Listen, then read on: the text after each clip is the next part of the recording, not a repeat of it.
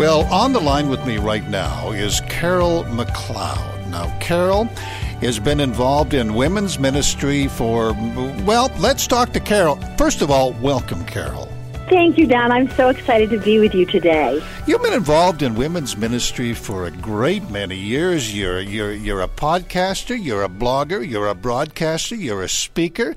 You're more than knee deep into women's ministry. For how long? Oh, Don, you know, I was the first women's chaplain at Oral Roberts University in Tulsa back in the late 70s. So I think that's probably when it began. You know, just I I just wanted to help women live well according to the principles found in the Word of God. You know, I always say, I can't change your circumstances, but I can help you process your circumstances according to these eternal and hopeful principles. So that's really the call of my life. Was that something new, women's ministry, that women, the approach to women, uh, the approach to discipling and, and the disciplines for women were certainly different than men? That seemed to be, uh, when I go back that long, that really wasn't uh, very prominent. No, you know, I grew up. Um, walking in this tension, Don, of feeling called to the ministry, but I didn't know what that meant. Okay, was I going to marry a pastor? Was I going to be in charge of the annual turkey dinner? Was I going to teach Sunday school? Because those are the options available to women as you know, back in the 50s, 60s, and even on into the 70s. Mm-hmm. Um, but God just started to do a new thing with women through the Word of God. Now, l- let me just frame my statements by saying this: I feel called to women. I I don't feel called to disciple men in any way, shape, or form. I feel called to the, to to precisely help women live in a place of hope. Um, and you know, this is the deal, Don men and women both have emotions, don't we? I but the thing is women process them a lot differently than men do. Men try to stuff and women tend to vomit. Now that's, you know, probably an overstatement, a little bit of exaggeration. But I want to help women go to the heart of their issues and serve the Lord wholeheartedly no matter what they're going through in life. You know, insofar as you're exclusively uh, a ministry to women, nonetheless, there are a great many men who are also helped by it. I hope so, Don. I really do. You know, happy wife, happy life. That is so true. And, you know, the ripples of a woman's life lasts for generations. If if the matriarch, if the mother of a family, if the wife of a man is angry and bitter, guess what? Mm. That's going to impact the family for generations to come. Men don't get it, do they? They tend to want to fix it and let's move on. Yeah, yeah. But you know, conversely, if if a woman is peaceful and joyful and hopeful, she's going to leave, leave a legacy that's more valuable than gold or stocks. Mm. Um, so women have power to impact everything about their family for generations to come. Do you find it's a matter really of not of circumstance, but first things first? Any circumstance can be can be overcome, or, or certainly can be understood when first you seek the kingdom. Yeah, that, and that's the key. You know, Don. I don't know if you know my story, but I have five children on earth and five children in heaven. Hmm. So I would get to between 12 and 20 weeks into my pregnancies when the babies would die inside of me. Hmm. And four of those little lives I actually held in my hand. Hmm. Um, and because of that, because of years and years of infertility, then I walked through a deep, dark depression, as you can imagine. Mm-hmm. Um, but you know, I, every battle we're in, God gives us a gift. And when I walked through infertility, God gave me the gift of faith, of just believing, of just standing.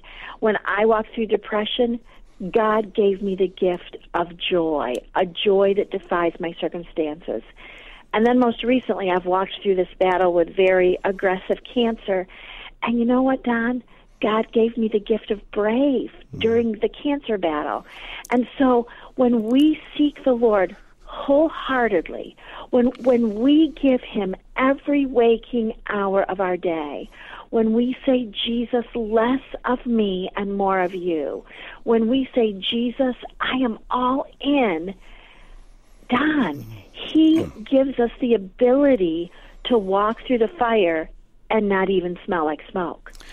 Is it a revelation to many women that uh, they have to surrender to this, surrender it all? Otherwise, they're into spirals of, of desperation rather than spirals of victory. Is this something new that they have to understand? Well, what's what's the problem?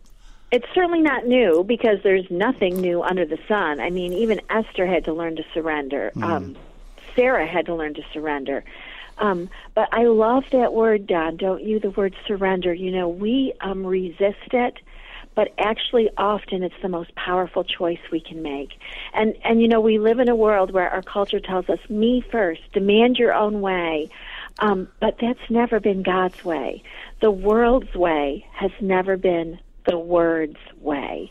And when the Bible says surrender, it's it's not for our deficit, it's for our benefit. Mm that when we surrender our emotions and our will and our preferences um, to the Lord, we're, we're going to live the most joyful, fulfilling life imaginable.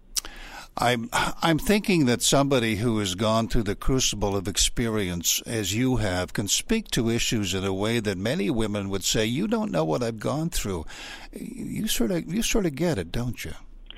I do. You know, when when you go through these various battles in life, Don, you know, it refines your theology. And I think there's part of the nature and character of God we'll never understand this side of heaven. And my goodness, the greatest theologians in all of recorded history, starting with Job, have tried to figure out why do the children of God have to go through hard times? Um, and you know where I have landed with that?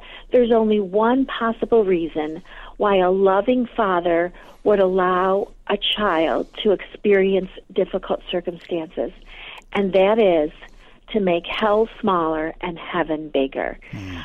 The only possible reason the Lord would allow somebody like you or me or one of the listeners today walk through um, the fire of ferocious circumstances is so that we can share our faith. Mm. It's, it's so that we can comfort others with the comfort that we've been comforted with. Um, and so, Don, that's really what I try to do along my life's journey is that, man, my life has not been perfect. I am not Mary Poppins with a Bible. Mm. I am not Pollyanna. I am a real woman who's gone through devastating circumstances, but I've held on to my faith. Mm. And I've learned that the principles in the Bible work. Mm. And if they work for me, they'll work for you bloodied but unbowed, beaten but not broken. Oh, I love that. You know, this is all a preamble to uh, just the fact that you you've done so much. You bring so much wisdom. Uh, seven books you've written, and the, the latest book is is very timely. Let there be joy.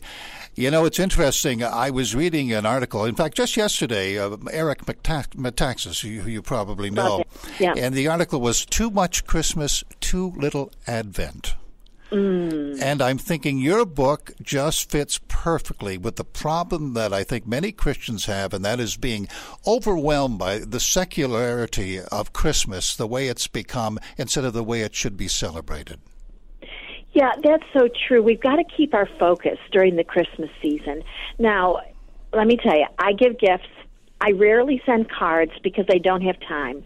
I decorate my home. We sing the songs, the the beloved songs of this incredible season. I probably eat too much. I don't spend too much because I've learned not to do that. But Don, we keep our focus during Christmas time. We we are aware that we're celebrating the most eternal event known to mankind. And Don, it's such a powerful. Now, I don't even like the word powerful. I wish I could think of another word. It is such a life altering event. It's such a magnificent event that the world celebrates, but they don't even know what they're celebrating. Mm-hmm. They just know that during this season, there is cause. Mm. There is a reason to celebrate. And so it's up to us as the people of God to to communicate the truth of what we're celebrating. And I'm not talking about being religious. I'm talking about the power of eternity invading time. I'm talking about a Savior. Um, you know, Don, I have always been a Christmasaholic ever since I was a little girl. I love everything about this season, but I, I, I love it for the right reasons and not for the wrong reasons. Um, I was raised by a general of the faith, and he taught us well what Christmas was all about. And so I have begged publishers for years to let me write this book. A, a Christmas book. But nobody really wanted to because Christmas books have a very short shelf life. Mm. You know, you can sort of sell them in October, November, and December, and that's it. Um, but let me tell you, this book is hitting the nerve of many people who want to celebrate Christmas well.